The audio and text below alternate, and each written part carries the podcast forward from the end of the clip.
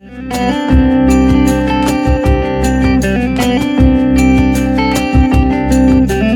there, my name is Ben Eaton, and welcome to the Performing Musicians Podcast. In this podcast, I'll be chatting to a broad range of musicians, artists, songwriters about their experience in the music industry. We'll be talking about their dreams, their background, their career highlights, and a range of other topics relating to making a living inside this tough, cutthroat industry. We'll also be discussing the current COVID 19 crisis and how it affects their income, their goals, their dreams, and what they think might happen next to them and the industry they love.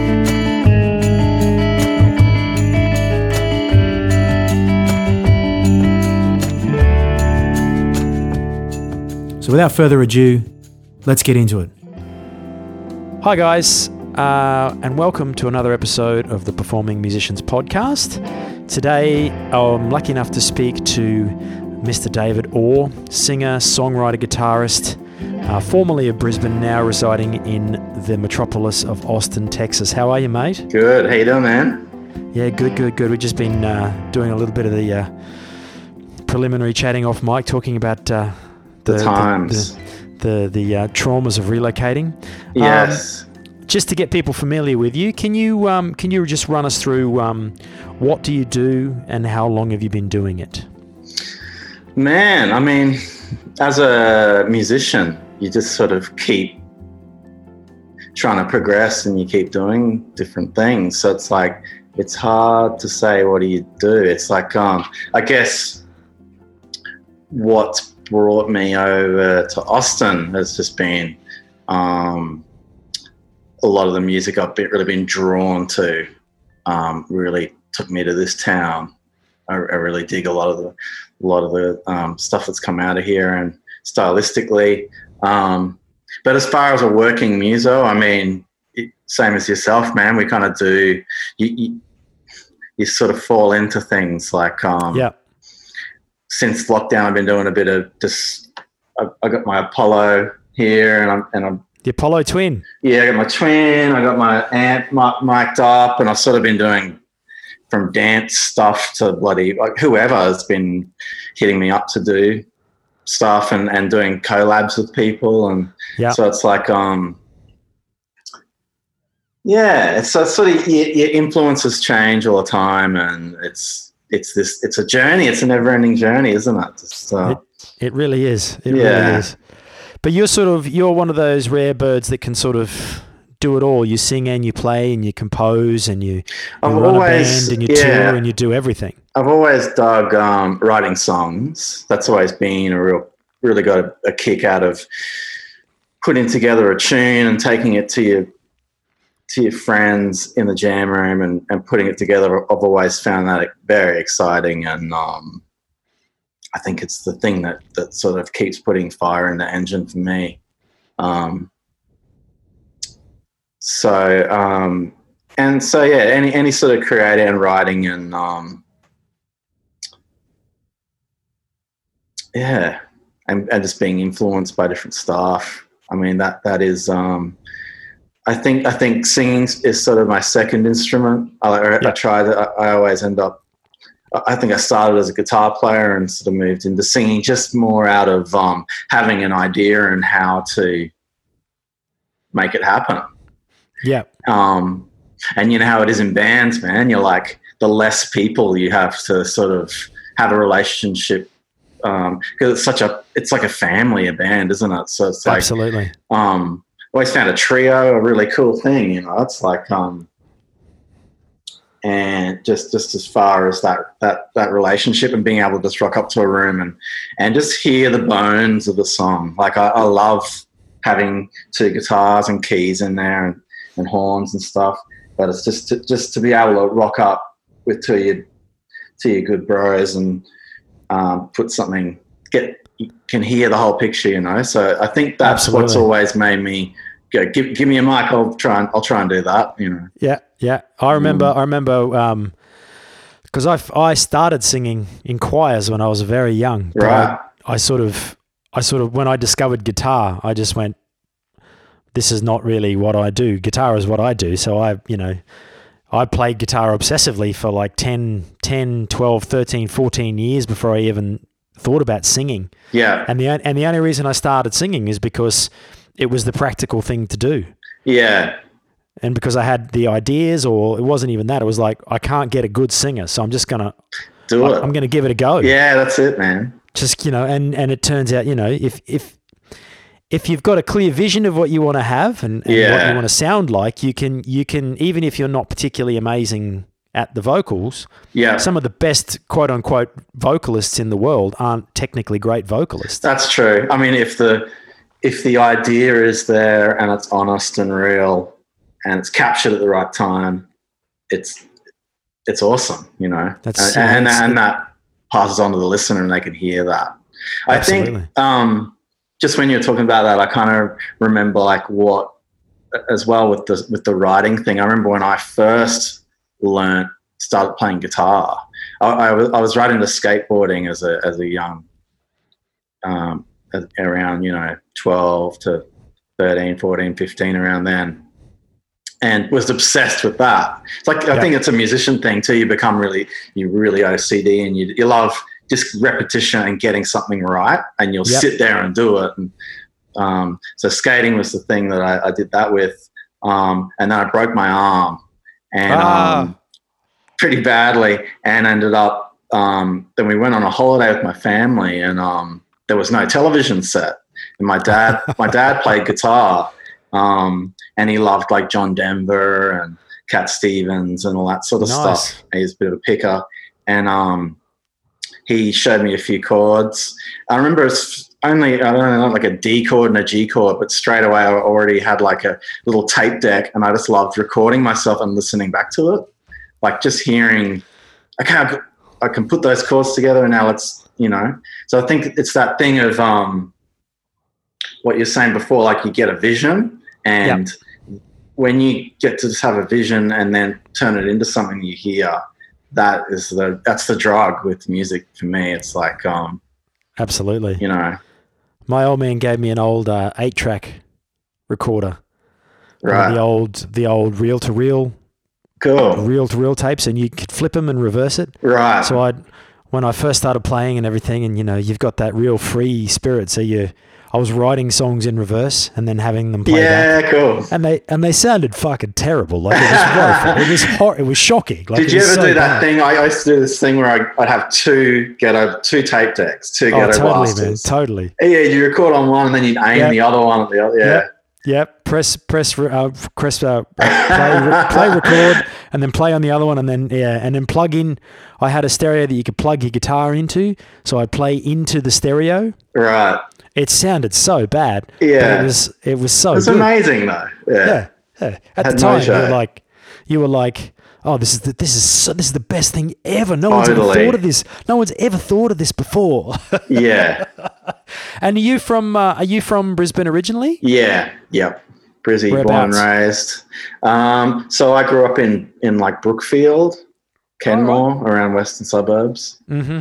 Yeah, That's that's where we used to live out out behind Kenmore and right. Mount- So yeah, I had a um, yeah, I grew up. Um, actually, a really old buddy of mine. I went to primary school at Kenmore State School, and um, and I met one of my really good buddies, Robbie, in in grade three. We met, and um, and we skated together, and then ended up just. You get into a lot of music from skating as well, so that's why my my my starting music I really dug was like um maybe like a lot of people was like uh, Ramones, Dead Kennedys, um, all that stuff, and then like the Mother's Milk, Red Hot Chili Peppers record, and Friends of Rom, yeah, all that stuff really went with um, NOFX. what we're doing. Yeah, NOFX.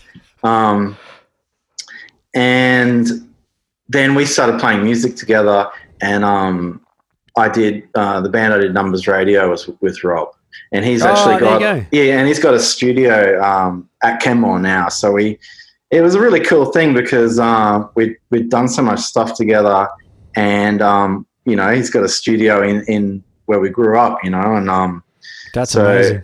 there was a lot of um, heart and soul with that. There's a lot of yeah, blood, sweat, and tears with that band. And do you Um, remember? Do you remember the the the thing that made you like the spark that sort of got you to take guitar seriously? Like you, you said, it was your dad gave it to you on holidays, but what really sort of what sort of kicked you into gear? What was your sort of? I think it was spark? just you'd look up to the bands you had records of, like, um, I mean, when Nirvana Nevermind came out, I, th- I think Yeah. I was 15 or 16. That was just like, what is this thing? What is this music? And um, Soundgarden, Bad Motor Oh, Finger, yeah. like, Yeah, I remember just having that on CD and just be like, this is. I think it was just the the the want to be a part of that, like just Yep. the drive to like. I don't. You can't explain it. It's just like I want to be part of that. Whatever that is, I want to whatever be. that is, that's what yeah, I want to do. Yeah. it's like. Um. So I remember watching. I remember watching Rage, um, and seeing the Jesus Christ. Yeah, pose. man. I was just about. I was thinking. Yeah, I had that on. We, uh, I remember taping Rage, and we had Yeah. this one cassette we play over and over again. It had like that Jesus Christ pose when he's like smashing the screen with the Oh. hammer, and and it had um Sepultura, the um Oh yes, territory. Remember the territory? War for Yeah, yeah, yeah. territory. And um Danzig, that Yes. mother mother tune. There's Oh, so much. God. I just think that was a pretty incredible time with music. Yes. Like Early early Ah. nineties was so much of a, a, a- just a mix of big amazing time, stuff. man. And I, I really good early like really good hip hop and stuff coming out. yeah, too. man. Like we um, they've just done. I don't know if you've seen it. That new um, uh, Public Enemy, um, have done. Straight out of Compton. No, no. Um, Fight the Power 2020. So they've done Oh. a new version of that. Fight the Power. I remember, I remember listening to that record, Fear of a Black Planet. Yeah. That was such a great record. That and NWA. Yeah. Yep. Yeah. so you know, there's so many albums, isn't there? Like that. Um, that they're just a part of. I, I don't. I don't know. I don't know if um like young. If I'm just an old dude and like young people are growing up with the same records they dig, or, or, or um. You know, if they're going to grow up, I remember those records, or, or maybe that's a thing that this isn't going to happen as much now. I don't. I don't think so, man. I, I think. I think there's there's a sort of because I've my my oldest daughter's thirteen, so she the way she listens to music is not the way we would have listened to music. Like she just yeah, they don't interface with culture the same way. no, It's I, I I remember scarcity at that time was such a thing. Like if you saw a band yeah, like in, in the early 90s, even late 90s, even up into the early 2000s, you'd, you'd see a band and you'd be like, who was that? And you'd have to like yeah, buy magazines and you'd have to actually chase down, you'd have to ask people, "Hey, did you see that? Who is that band? And yeah, somebody's cousin would know because they just got back from America or something, you know, like yeah, you'd have to wait till like even like countdown yeah, late 80s, early 90s. Now you just go, oh, who's that band? And you go, do-do-do, oh, it's that band. I'm going to listen to that song right now. Oh, that's a good song. yeah. And then then you don't bother. Like a, lo- a lot of Don't the way say, my, yeah, yeah. you don't And listen to albums. because as a how would that be like i just feel like there's albums and there's live gigs that have happened where you, you're cruising along and then you go holy fuck what was that and it sort of changes your direction Yeah. and yeah. it's like they're, they're such they're i can i can tell you them right now they're just these times where you just where you, where you kind of you have your influences and then you see something or hear something and you just like whoa um that's Changes a game, game changer again Changes um, course. yeah, I mean that's a lot. I remember, so like going way back. I remember seeing um, that. Remember that Helmet album, Betty? Oh, man. Yeah, Absolutely. So I remember, I remember seeing Helmet play at Festival Hall, and that was just ridiculous. It was like, whoa.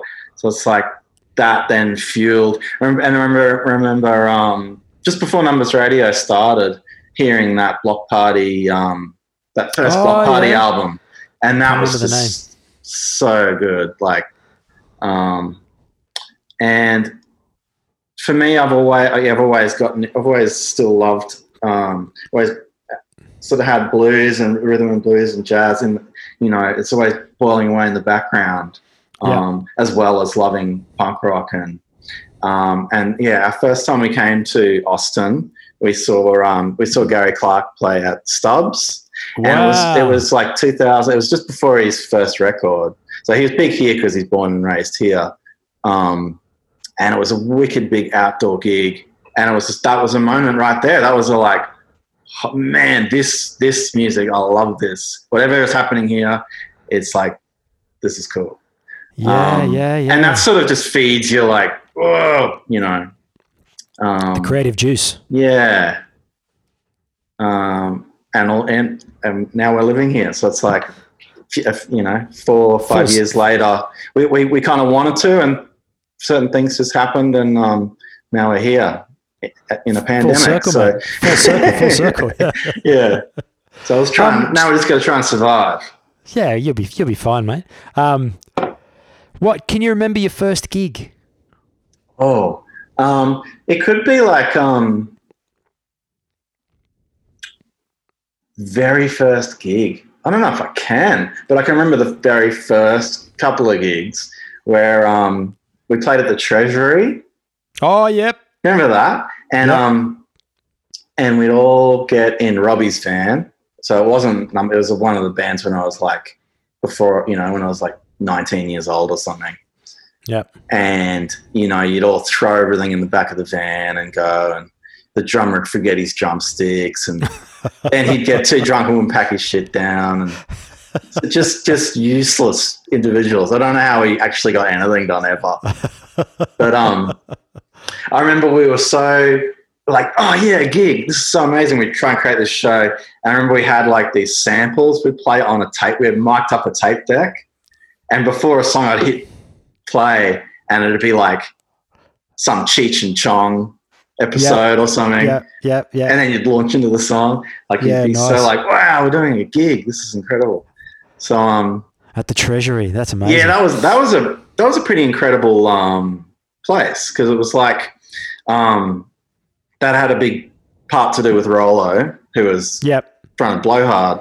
A punk Um, rock icon of Brisbane. Yeah, which weirdly enough, me and Robbie ended up playing in Blowhard not too, too many Oh, years after that. right. Yeah. so it's like that was a bit of a um that was a bit of a um, bachelor in, in punk punk rock driving around Australia in a the shittiest bus you've ever seen in your life was falling apart um, with 10 people that was fun. Oh my god. Oh um, my god. but I remember that venue he he very much created something there like Yeah. I remember going there the first time I was actually pretty scared it was just like man all these people walking around with safety pins for their ears and shit these scary motherfuckers everywhere It Yeah. was like- Rolo. Rolo is a is a bit of a unique character. Well, he was a unique character. He's passed away two Mm. years. Well, actually, a while back now, isn't it? That'd be like two years ago. Yeah. Two years, yeah. He sort of was fairly instrumental in the punk rock scene in and around sort of southeast Queensland, and you know he he, he was very influential. Big time, yeah. Well, he put on gigs. Like, Yeah. no one else was doing that. So, a lot of people at his funeral, they did it at the Tivoli, and the Tivoli was packed. It was the most incredible funeral. It was beautiful. And it was like, Yeah. um, so it was like Tivoli was totally packed out, and there was just so many people just saying the same thing. It's like he sort of created these places for the for the misfits of Brisbane to go. You know, like Yeah. people who didn't belong anywhere else, like belong. They they weren't the jocks. They weren't the you know it's the nerds. They were these outcasts that all sort of hooked up and played music. So um, yeah, I think um, I remember Ben from Regurgitator sort of says, you know, he was he was there as well, and he sort of had the same opinion. He's like, you know, if it wasn't for people like Rollo creating that scene, and it, it does sort of make me think, um, what's the scene? Is there a scene like the original music scene like that now in in Brizzy? I, I don't know, but it could again, it could just be because I'm I'm an old dude, and I don't, it probably is there. You know, it's like. Um, well, I no, think I don't want to be always that dude as well. It's like back in the day, we, you know. yeah, yeah. It's always a thing that like it's. uh I think there's been a few seismic shifts in in the Brisbane music scene, and I think one of the seismic shifts in the Br- uh, Brisbane music scene was um, Campbell Newman rezoning the valley. Right. so that you got you know bars like Rick's Bar, which isn't you know yeah. w- when I was younger going to Rick's Bar, they were full on nights. Like you would go and there would be full on bands. There'd be four bands. They'd be loud, And then with a stroke of his pen, that guy just changed it all by rezoning the whole of the valley into be a residential zone. Yeah, So- right. So it gets gentrified. Everyone moves in, and Yeah, and I mean they're they're they're actual real world political decisions. Which you know there was a time in Brisbane I remember in the early early two thousands when it was considered like one of the music capitals of the world for a short time. There was Mm. articles written about it in the Rolling Stone, and you know there was a lot of really amazingly good music coming out of the valley specifically Mm, in Brisbane. And there's one man that just went, "Mm, nah, we're not having any of that. Bizarre. And he, he got rid of it and he got rid of it overnight. Like I remember, yeah, right. I remember the, the, the early 2000s being like, just this place is amazing. There's so many right. great bands. Every, See, I every wasn't club- really playing around by then Yeah. well, I'm, I'm a bit older than you, mate, but it's just wa- walking around. There's all these great bands. There's all this vitality, all this life. And Yeah, it's just all gone. It's just all gone. I mean, it's still there. yeah. And I mean, to be honest, I've been out of Brisbane now for what, five years in August. So, Mm, you know, I, I have sort of a, a, a more of a stale take than yourself would. But I, I did find that the music scene has definitely shifted away from Brisbane. You can make a really good living in Brisbane, you can. but you can't be too creative, is what I Mm. encountered, I think, is, Well, is the issue. I don't know if you can't be too creative or all the guys you play with all the time are too tired because they just do so many gigs and are earning really good money. Maybe, yeah, it's like, hey yeah. man, do you want to get in the jammer? It's like, dude, I've done like seven gigs this week. Yeah, I'm fucked. Yeah, I, just got, I, can't I just haven't got the. You just run out. You just simply. I mean, I got like that a lot. It's like you just literally don't have, and that is awesome at the same time because there's plenty. There's a lot of people. You know, um, I know that's been a big thing for me here. It's like kind of really noticing. You know, there are so many guns playing everywhere in Yeah. Austin. There are so Yeah. many gigs happening in Austin, and um, but it's tips, man. It's like it's not mega bucks, uh, but but you can work a lot, um, and all the work that everyone's doing is is inspiring, and, and there's Yes. incredible players. So it's Yes. like, um, but then you know, me and you have done a lot of those same sort of um, gigs where we're playing acoustic and, and hanging out, and um, you you're earning really good money, but you could. You, you could just turn your loop station on, and, and that's that's great. It's wicked. I, I, I think I I don't want to poo-poo it at the same time because I know that it's done. a- It did a lot for my craft of Yep. becoming a better player and singer, and it's Absolutely. like what you can't. That's it. You know. Um, yeah, I'm, I'm I think- also very thankful of. Um, sorry, what were we going to say?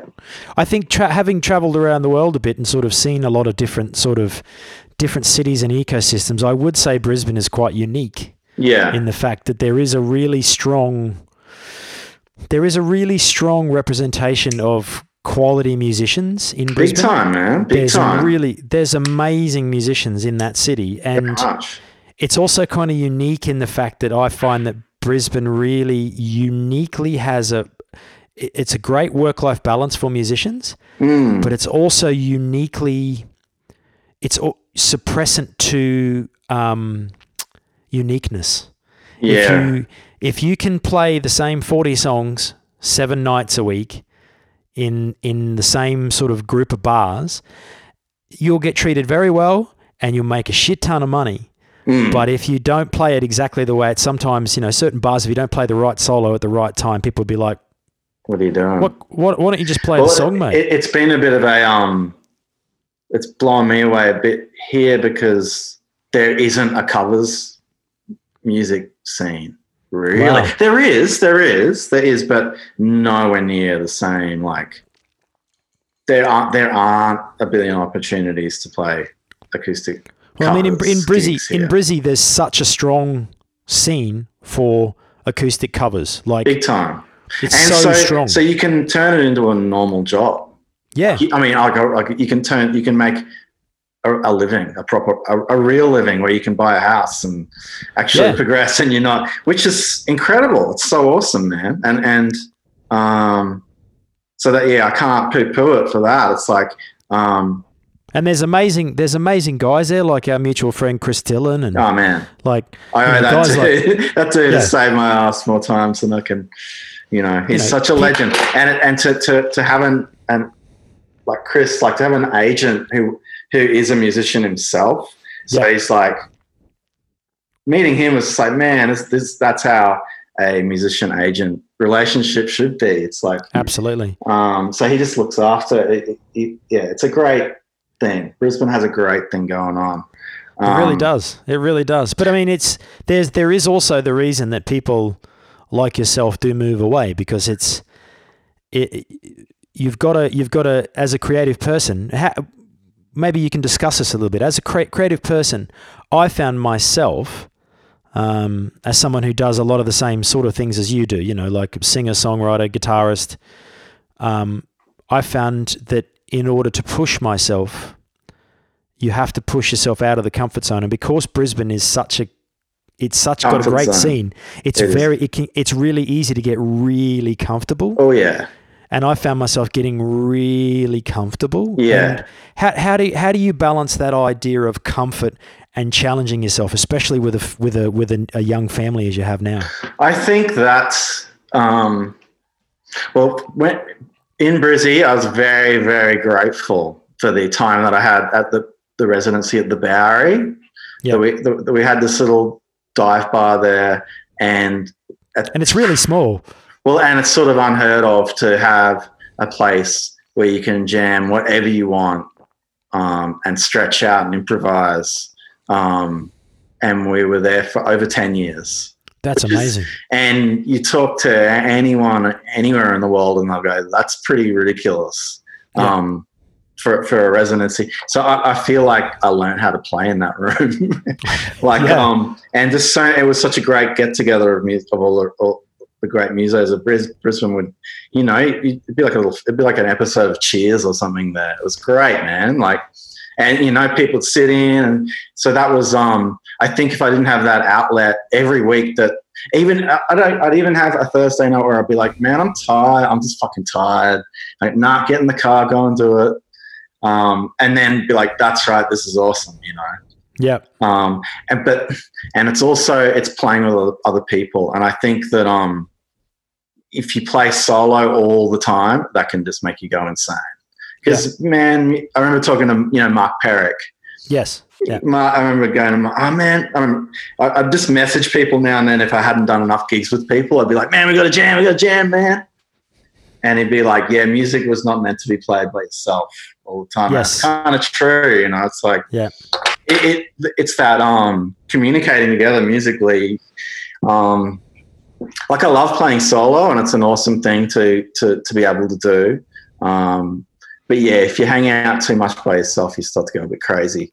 So I think um, my I don't know if it's like a midlife crisis or some shit, but have, have, having a child and then going, and I just felt like, um, man, and it's early days here, but I just felt like, um, all right, this is your your future's mapped out of what's going to happen now. You're gonna you're gonna teach guitar, do some gigs, you know, and you, you this is this is what's happening, and that sort of freaked me out.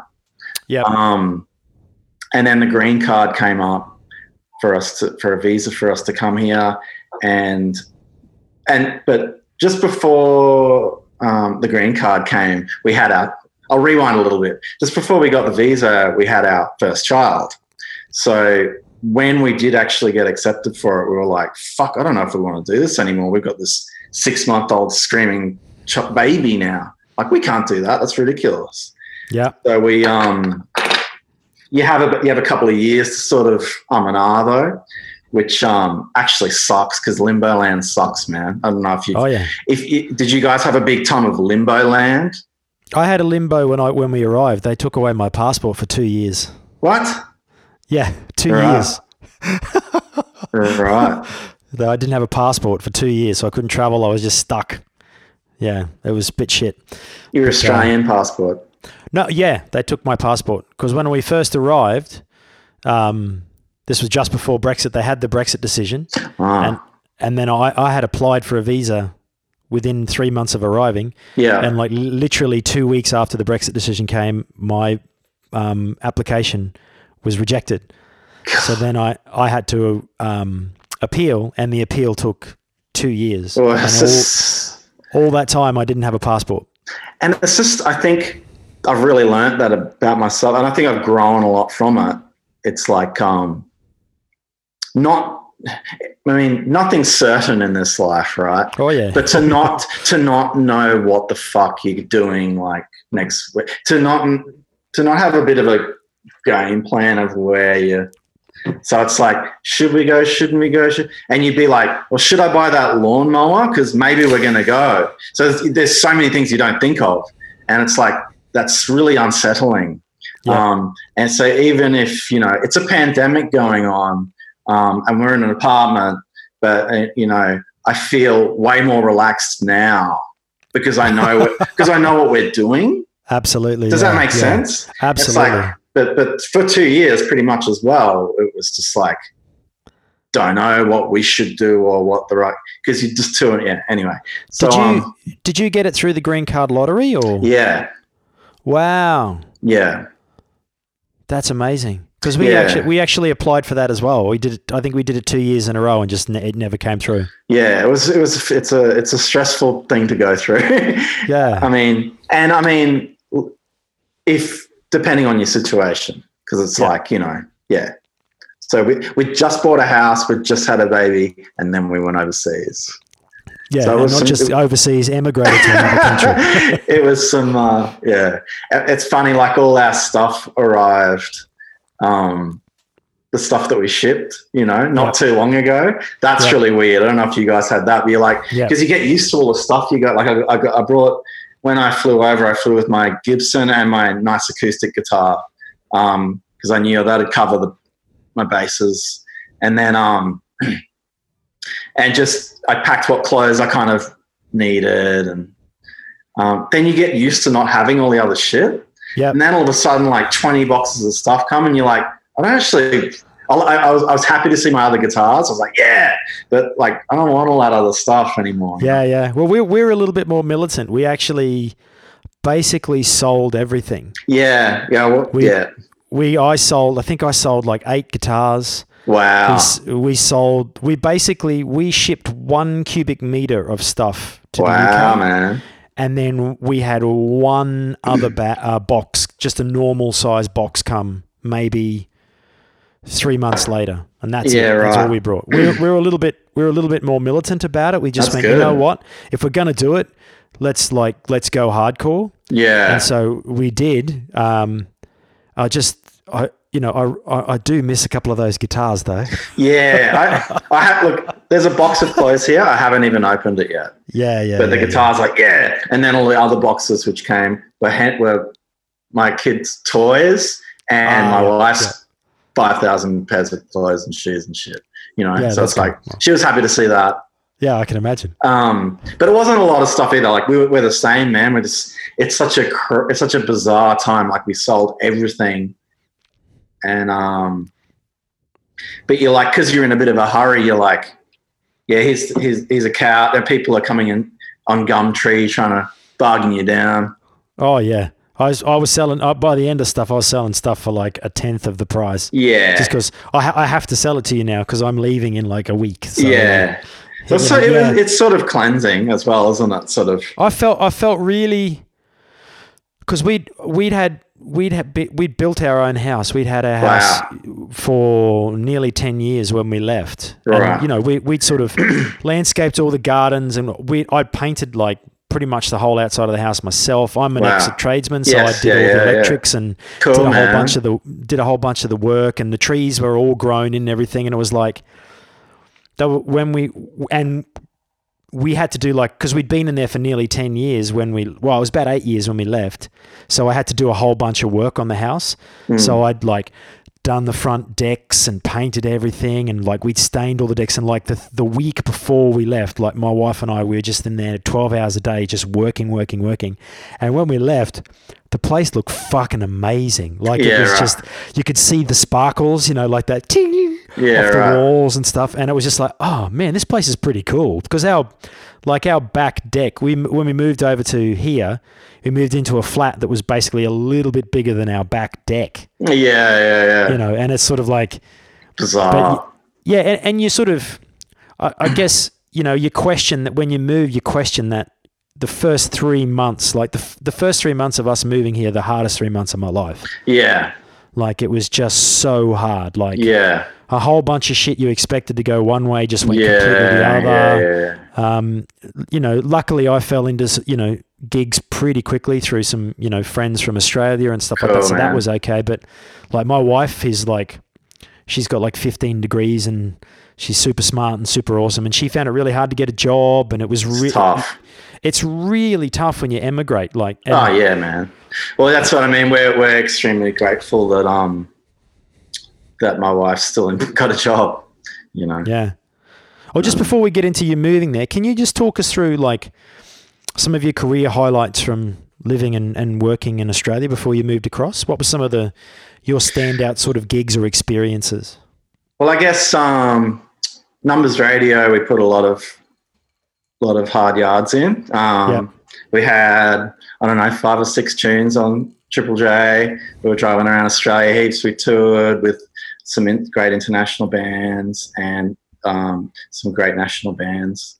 That was really cool. Um, that was very much sort of the hardest we've gone with, and, and making putting a lot of time into producing a good record. With um, we did everything with our good uh, friend Jeff Lovejoy. Yeah. Um, and also did a lot of our own recording that we'd sort of pre-pro, and we just lived and breathed that band, you know. Yep. Um, and that was a really cool thing. I remember the first time we got played on on Jay's um, when the band had just started. Um, we put a tune out, and we were sitting in the car um, at rehearsal. We just went to get some lunch and heard our song on, on the radio. That was and that was such an incredible feeling. Um, and That's that really amazing. that really kept the fire going with that band for for a good um after I don't know. We started 2008 and went to 2012. Um, yeah, and we did a lot of big tour. Like probably the biggest tour we did was Birds of Tokyo, and that was around Yeah. Australia. Um, and playing to massive crowds. That was like such a great time. Um, and the last tour we did was was with Butterfly Effect, um, and that was a massive tour. It was like 70 dates or something. Some, it was it was big. Um, and we just sort of the band sort of started to come to a bit of a um, I guess we just sort of parts of it. I don't- We, we went we almost went too hard. It's like Yeah. I, I think every band should have a should have breaks as well. It's like pause you, break. you you feel like you have to constantly keep. Like I was just writing as much as I possibly could. Um, always, you always like oh the next got to make it's got to be better. You know, make the next thing. Keep keep it coming, and it just sort of um, didn't recharge ever. So it sort of hit a point where it was like, man. Um, and so we sort of after that tour, we just sort of went, oh, let's have a break. And um, then that same year, my good friend Mickey Manicus, Yes. he um, gave me a call and said, "Hey man, do you want to come play guitar for the, the Ten Tenors, this theatre act?" And um, and I'd never been to Europe before, um, and it was a three month tour, so it was like, wow. Um, I had to think about it and sort of talk to my wife and and and it, and at that same time, I was working at Allans Music at the guitar Yeah. shop Yep. because that was a great thing, you know. Because um, I wasn't doing many many covers gigs. I was mainly doing the original band and then working at a guitar shop. That's always a great little balance. Um, if your boss is cool and they let you take off whenever you want. Some bosses were cool, some weren't. um, so all of a sudden, Allans music went just completely bust. Yep. I remember. And so that job ended. Numbers Radio sort of went on hiatus, and I kind of went, "Well, yeah, fuck, all right, I'll do that." And um, I did ten tenors for about four years, five years, and got to see a lot of like Germany and Holland, and did a lot of American tours, Thailand, went to Argentina, uh, New Zealand a bunch of times. So that was really cool. Um, sort of just being able to travel with your guitar. And also, it was really cool, like that theater world. I'd never really seen any of that before. Um, So the ten the ten tenors is a pretty sort of a fairly iconic operatic style show, isn't it? Yeah, and it's a show sort of thing. I've Yeah. never done anything like that. Like you got in ears, it's all to click. It's like doing Yeah. a musical, really. Yeah, yeah. Um, and um, I had to go between like I, I have a chair. Um, I have like my, my nylon string guitar, steel string guitar, and my electric, and then uh, in ears on, and I'd have to like. I, it took me a while to sort of because in in music theater, man, you can't make a fucking sound. You got to be yeah, you got to you can because you know a lot of um theater goers are sitting there and they don't say a word you know they're watching the show. So it's like when things get quiet they get really quiet. Yeah, yeah, um yeah. so i've got all these cables and shit everywhere. Um you know i didn't have a guitar tech or anything like that. So i had to sort of rock up get out of the bus do a setup that sort of worked and i sort of figured out a way to that it could work because i'd have to change guitars you know, in between songs quite quickly. The click would just be going like boom, nylon string, you know, and um, a lot of teething, a lot of a few things Yeah, happen where yeah. it's like, yeah, The, um, the, uh, the MD's giving you death stares. yeah, I was just like, man. Probably the worst one was um, probably the worst one was um, the input jack of my nylon string became Oh, no. ca- ca- came unscrewed like inside the guitar. Oh, It was all and it was all jiggly. So I was like, ah, fuck. So I, I, I detuned the strings, got my hand in there, tightened it up, tuned the guitar up again, and um, and thought that's cool. They're pretty old strings as well, and I thought it's tuned up. That's cool. Put on the stand. We went and had dinner and everything. And the first song of the show was like a big, Oh. like a flamenco sort of strum, like a oh no! it, it was like the tune from um, oh, what's that Mexican uh, where he's got the guitar, he's got the machine gun in the guitar case. Um, Oh, at, I- uh, yeah, I've forgotten the I name of the movie. to, I keep wanting to say machete, but I know the one you mean. It's got Yeah. um, what's Anyway, his name in it? it's, it's this big strum, and um, Yeah. it was just like the most out of tune guitar you, could, you could possibly create. So it's like, but you do Uh. that many shows, you know, um, you just keep refining it. Like I've never Yeah. done because you're in a bar. I, I, I think that was really cool too with that group, um, and also like working for in a big group of people. Like it was two buses, so you'd be with crew as well. But it wasn't a band, so you know. So it was like it was like a bunch of people just working together. There's no Yeah. like egos really because um, w- within the within the musical group because it's not someone's band. It's all like let's just do a good job, you know. yeah, absolutely. um, And that was my first sort of eye opener to being in a coach and being in a bunk and not ever going to a hotel, like being on the road for like months on end. Where it's, I remember that first three months tour. It's so long that you, um, it just becomes your normal life, which is quite kind of a bizarre thing. Like, um, because you just you wake up in the bus at the venue at around midday because you've driven overnight somewhere, have a shower at the venue, go and grab some dinner, do sound check, and repeat, do over and over again. And yeah, and then maybe you'll get a day off somewhere and you go, oh, cool, I'll go for a walk, and you're in some little town in Germany or something. Um, and that that was really cool. Um, then I just found uh, I just made it when, when Henry came along, my son.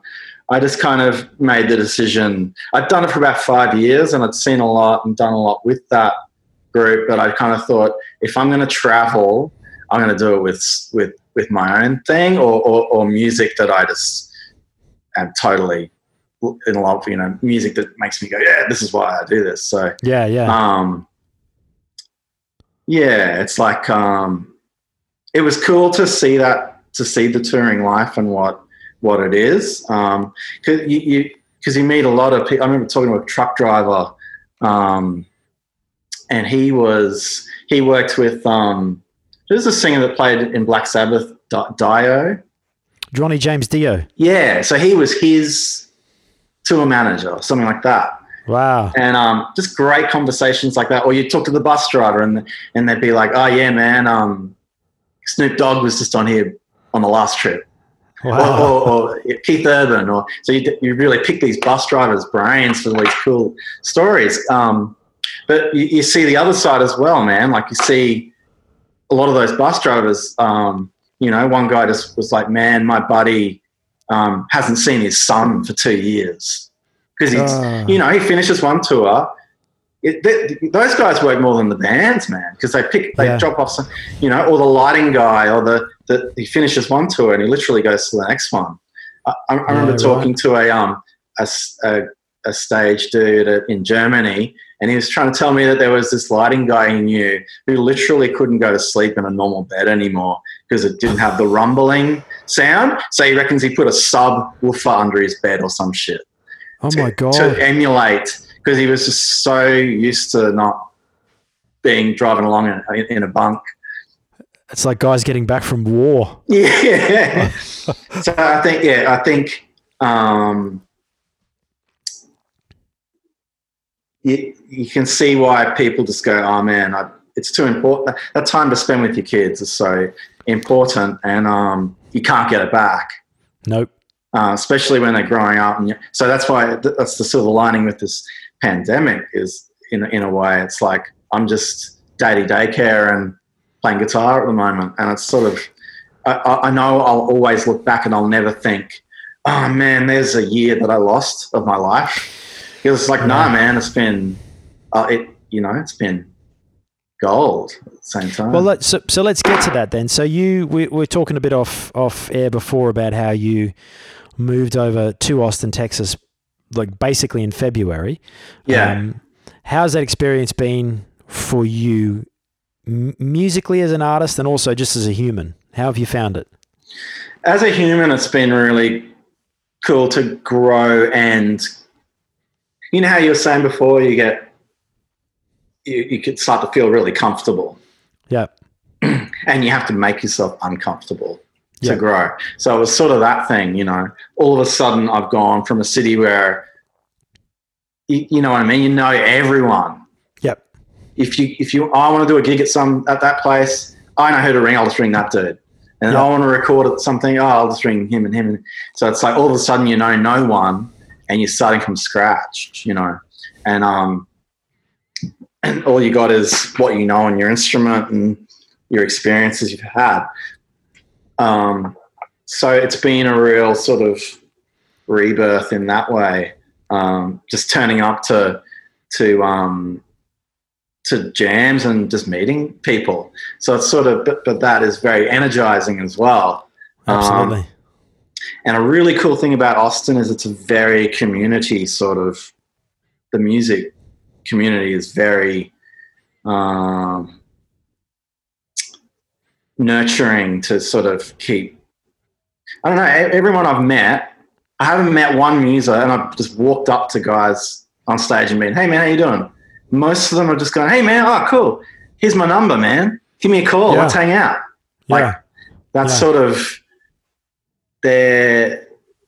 There hasn't been any anyone who has been like, "Oh, who's this dude? Who's this Aussie turning up?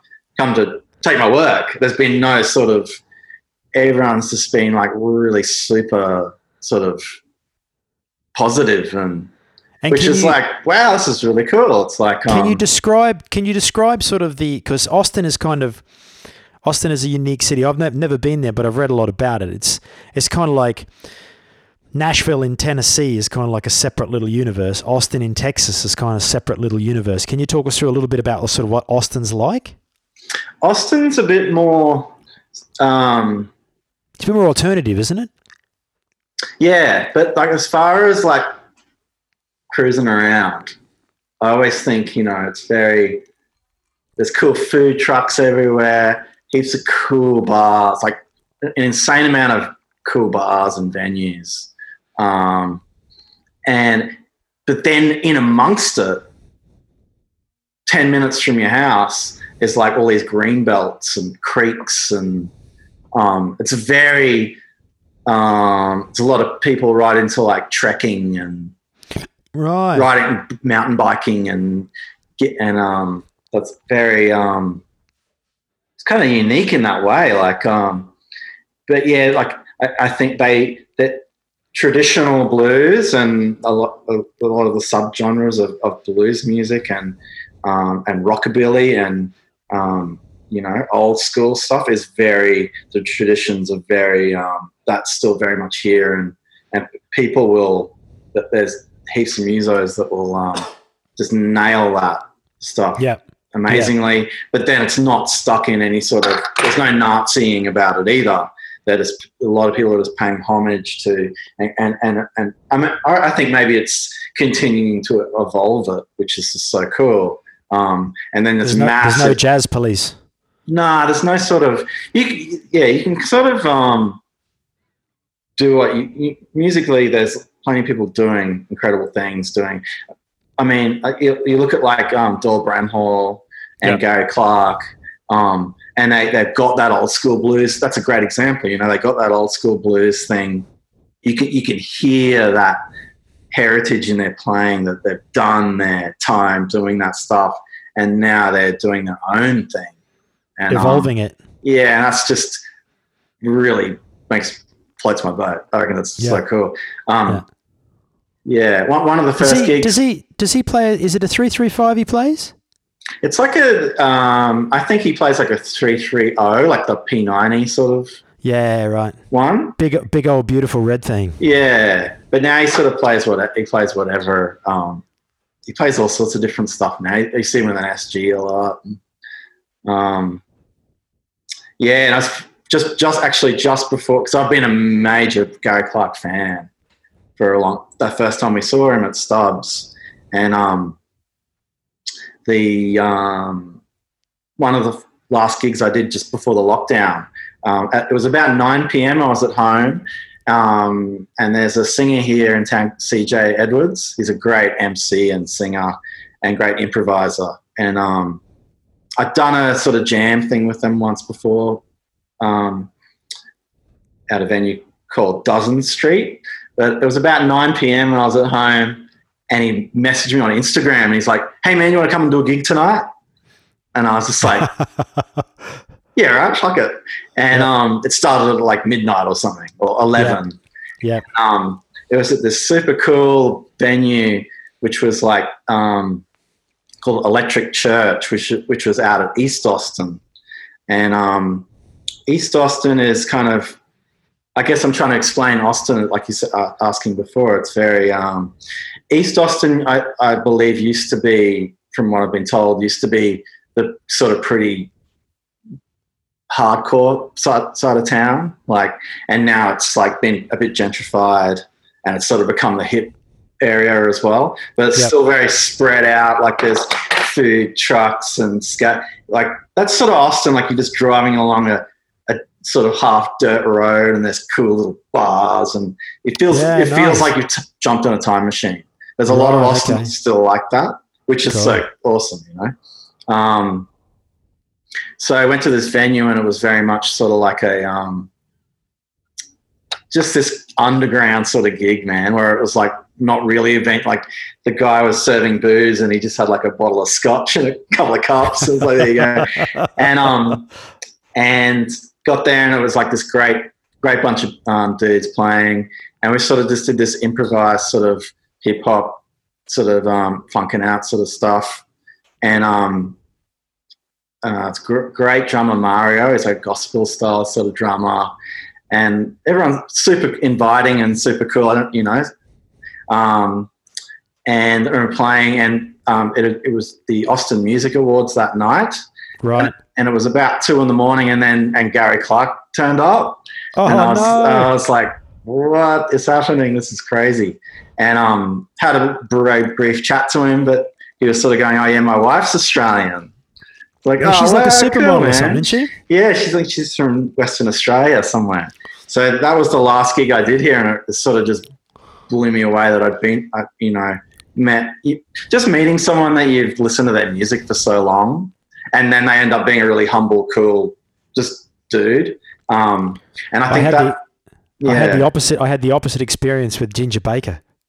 Ah, I'm sure you would have with Ginger Baker. what? But didn't you already know that he would have been an asshole? Oh yeah, no, I was fully prepared. I was I was fully prepared, but I was hoping I was. Then you back your mind, you think is it all just kind of hype as he set up this sort of? No, he's a fucking asshole. He just got- Did you watch that documentary on him? yeah, yeah, yeah. That's yeah, so yeah. good. It was it was a, it was the coolest experience because I, I his manager saw me play and just said, "Do you want to come and support him?" And I was like, "Yeah, whatever, man. Like whatever." Yeah. Because you know how it is, like when you're in a place like Austin or London and people are always talking, you know, well, we've got this happening and this happening. You give your card out and, you know, yeah. Yeah, sometimes yeah, yeah, for sure. it's people, people talk, always talk a great game. yeah, Anyway, grain of salt. yeah, yeah. And I was like, oh, yeah, you're Ginger Baker's manager. Oh, yeah, yeah, lovely. That's great. Okay, see ya. And Yeah. um, he called me back like three weeks later, said, you want to come and do this support for Ginger Baker next week? And I was like, uh, oh, oh, you were fair dinkum. Like, that was yeah, real cool, thing. cool. I was like, yeah. So I Yeah. went and did it. And, and like, I, for me, like growing up, I grew up on cream. Like, cool, man. I grew up on the, pa- we we were talking a bit before, the power trio Yeah. idea is kind of how I've always run my bands. I've always had that stripped back approach, guitar, singer, bass and drums. And it's just Yeah. raw and it's, it's either good or it's not. Yeah. And I've listened to his music since I, before I can remember, you know, and it's, and I walked and I was so nervous Yeah. to meet him, to meet him. And I knew all about it. And I, and he came down, I was, I did my sound check and he came down anyway. And I was just like, I've just got to say something, man. I've got to say something. So I just walked up and I said, oh, you know, excuse me, excuse me, Mr. Baker. You know, um, my name's Ben Eaton. Um, I just want to introduce myself. You know, I'm just really want to say thanks for the opportunity to support you. I mean, I've, been a fan of you my whole life. Just want to tell you what an honor it is to play for you tonight. And I just can't wait, you know, to see you perform. And he sort of looked at me. He just cocked his head on one side and went, turned his back on me and walked off. That's brutal. And I immediately, I called our mutual friend uh, Chris Pearson. Ah, did you? yeah, I, I called CP and said, I just got fucking totally fronted by Ginger Baker. This is the best day of my life. so yeah, Yeah, So you, we, I think we had opposite uh, experiences, right. really, to be honest. That's awesome. but it's nice. I guess I guess growing up and, and living sort of and working in Brisbane and being an artist to, to be in a situation where you can actually be on stage or rub shoulders and talk to people that are real movers and shakers in the world scene is something that I for me it was something that I always wanted to experience and Yeah. you know, I- you know, I did a similar thing to yourself, you know, five, nearly five years ago, and, and moving to another city and starting again from scratch Yeah. it's just such a. It just, it just, it shocks you. It shocks you mm. so hard because all the tropes you've fallen back on, they don't work. Yeah, they don't exist. All your networks don't exist, and Nah. everything. You're just, you're going right. I have to really bring it. Now." Yeah, And yeah, every time yeah. you go out, there's everything at stake. And I, I think that's such.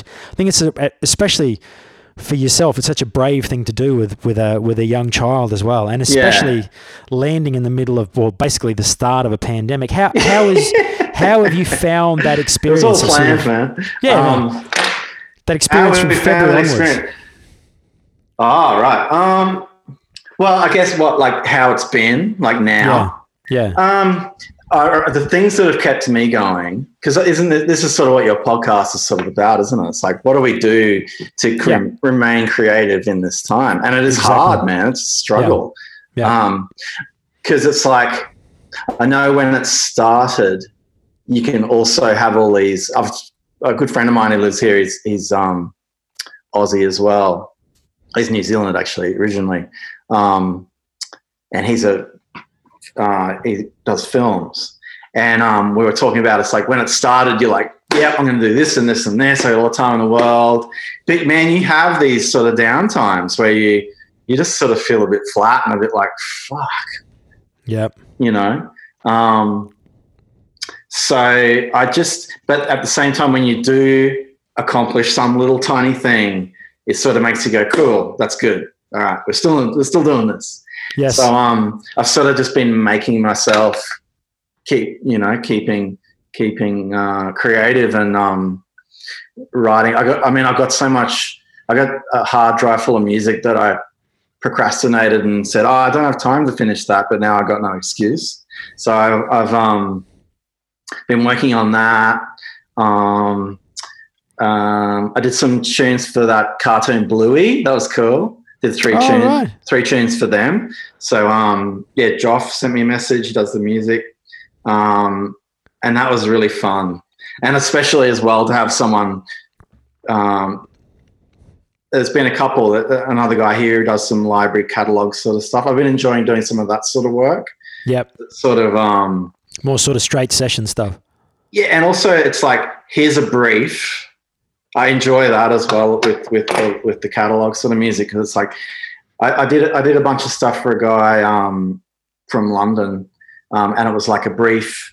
Okay, we need some um, Mumford and Sons type stuff, and it's like you got to write all these like little two minute things, and um, you know, I grabbed a mandolin and got my nice acoustic, and and he'd send me like a like a beat, and you'd sort of yeah. make these little things, and it, um, but like you have to do it too. I know with my own recordings, and I'm, I do not know if you're the same, but it's like I got all the time in the world. I'll yeah. start this, and then it's like okay, I haven't finished that song, and it's uh, we started last year, so um, it's sort of been cool to have some deadlines. Yes. Um, so, I, but I've been trying to sort of impose deadlines on myself a little bit and writing a list of, of you know what I've started working on, um, just to create whether you're um, doing some little thing for Instagram or some little jam like that or something. At least you're you're just making yourself pick up your guitar and create something.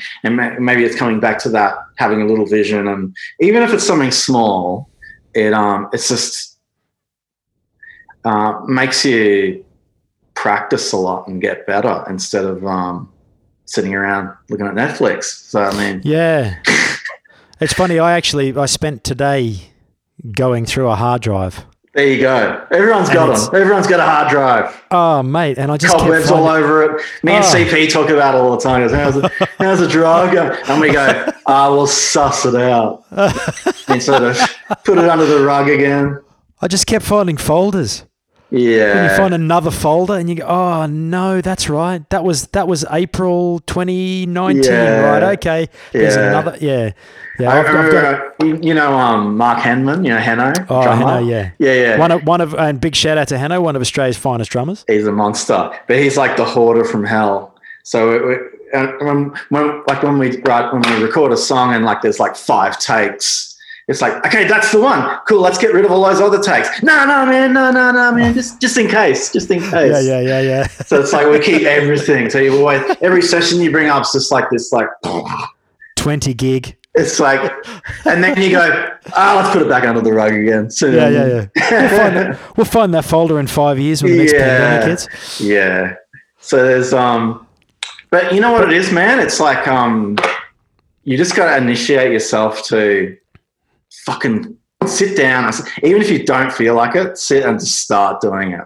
Yep. And and then all, all of a sudden, half an hour will go past, an hour will go past, and be like, oh, I did some shit. Cool. Absolutely. But it's just um, you just got to make yourself. And I, I think that goes for probably anyone in any. I know even my wife, Carrie, working from home, she finds it way harder. Just being at home, like yep. working from home, to, to just stay really, you know, when she was going to the office all day, you'd be way more um, sort of focus. It's, it's harder to sort of focus when we have this like, when is this thing going to end sort of vibe. It's like, it sounds like it's pretty much ended in Australia, which is cool. I, I think Victoria's I, got some cases, but there's there's a there's a blow up in Victoria. But mm. I mean, to be honest, there was only, I think there was only a, less than hundred people in the whole of Australia died. Yeah. And I mean, to be honest, like here, there's still hundred people a day dying. Yeah, wow. Um, so heavy. And I mean, the states. You know, the states is I I follow it every day, and there's fifty thousand new cases yesterday. Mm. And there's a lot of them down around where you live. Yeah, I know. Florida, Texas, yeah. all the all the all the red states are, are sort of. I think the important thing is too, and I did it for a while. Um, just I followed the news like every day. Yeah. I was like reading everything and pandemic and and and all the protests and and um, you get on Facebook threads and have wars with people and it's fucking draining, man. And it's oh, like man. um, and it's like all this stuff. Of course, it really matters, but it's like you've got to um, almost like limit your, how much you're going to do of it. Absolutely. Because you Absolutely. could literally sit at your laptop and just do it every time, every waking moment. Absolutely. And, um, especially, I, I, felt like I feel like in America, um, s- something will be like the news, and it'll just be every channel, just, and then so now it's why? What, what did Trump know about Russia? With the bounty Yeah. thing, now, now everything's talking about that, and now George Floyd. Until the next thing happens, like, it's just like so. And I feel like everyone just sort of is just you know It's a completely. 24, um, it's a 24 hour news cycle. It's mm, it's corrosive because you can't. I mean, the Black Lives Matter thing is such an important, big time. mo- m- such an important thing, and have you know having grown up, both of us having grown up in Australia. I mean, I grew up in outback Australia. Like I grew up around a lot of Indigenous people, and Yeah, you know I had a lot. You know, I, I played sports with a lot of Indigenous people and work with Indigenous people, and yeah, you know, like it's it's it's a real thing. Like this Yes. this thing that we look at and go, oh, we'll just get over it, mate. It's Nah. it's a it's a real thing. Like I, Yeah. I've seen I've seen it firsthand in outback Australia. Like, yeah, Aboriginal people, you know, being treated very very badly simply because mm. there happen to be Aboriginal people. Yeah, You know, and I mean. I always tell the story. I was walking home from a band practice one night, and I had long hair, and I was looking rugged, and I had a bunch of friends, and we were all you know, we were metal kids at the time, and the cop hassled us and where you going, where have you been, and in the back of my mind, I, yeah, I, gave him lip and said, I don't have to tell you anything, mate. Like, you know, like mm, I, I, I don't have to tell you anything. Like, I, I'm walking home. Like, I'm I'm 19 years old. Leave me, you know, leave me the f alone. You have to tell me your name. No, I don't. And Mm. if if I was someone who was an African American person or Big someone who was an indigenous Yeah. person, it would be a completely different it would context. play out quite differently. Yeah, And to change that whole scenario, all I would have had to do is cut my hair and put a nice shirt on, and they wouldn't have looked at me twice. But if my skin was black, they still would have stopped me. yeah, So that's that's the difference. So I think Yeah. you know, I think the twenty four hour news cycle is, and you know, opinions are like arseholes. Everyone's got them, yeah, and just yeah. be, I've been trying to sort of tear myself away from the keyboard. yeah. I have, uh, yeah. It, it is.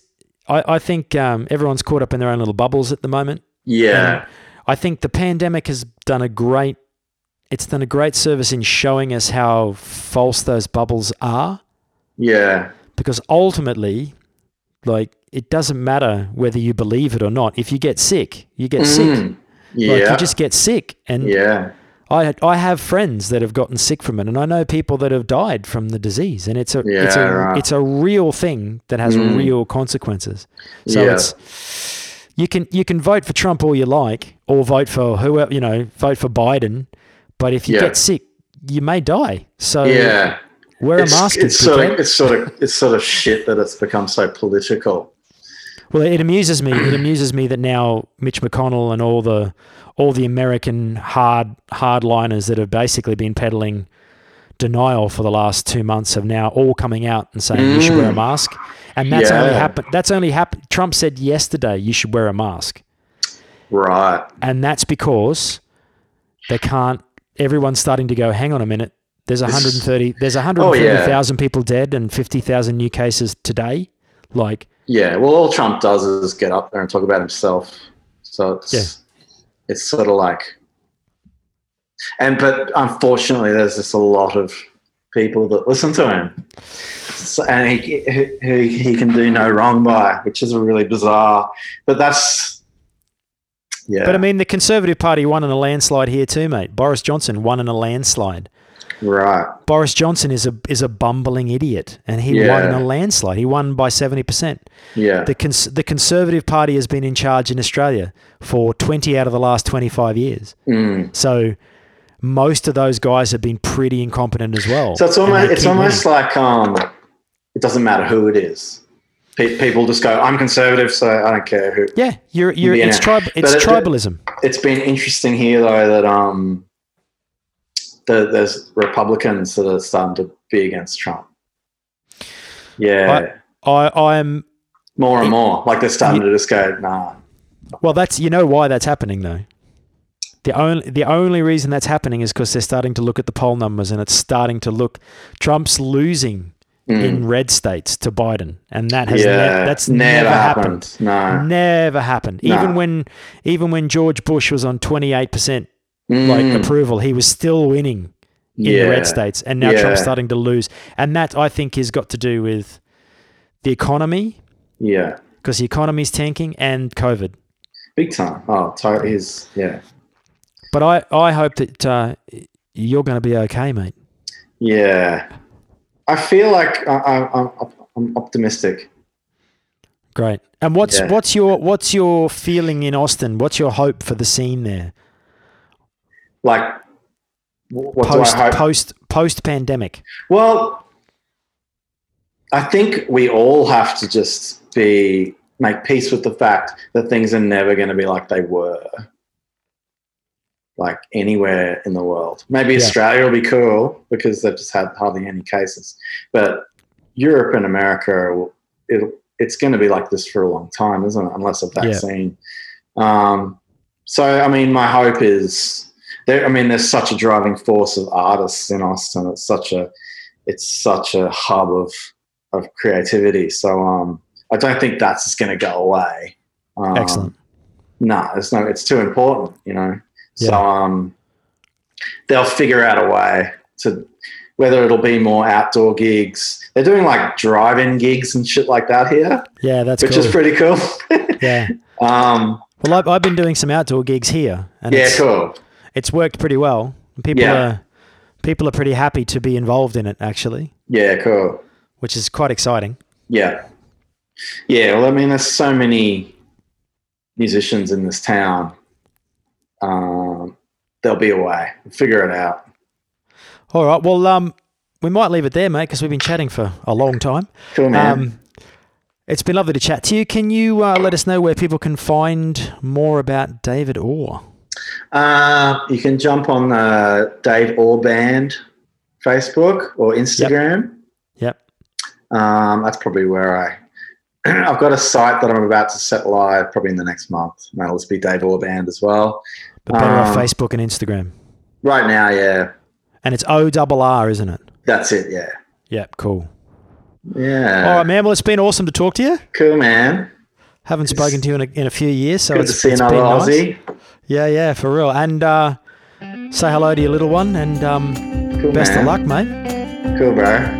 All right, mate. Well, I'll talk to you soon, eh? Good man. See you later. If you've enjoyed the podcast, feel free to head over to the PayPal link attached to the description in the show notes and throw us a couple of pounds. You can also head over to my website, www.beneatonmusic.com, and check out all the stuff that I do. I'd love for you to leave a comment or get back to me on Facebook, Instagram, or YouTube, all under the name Ben Eaton Music.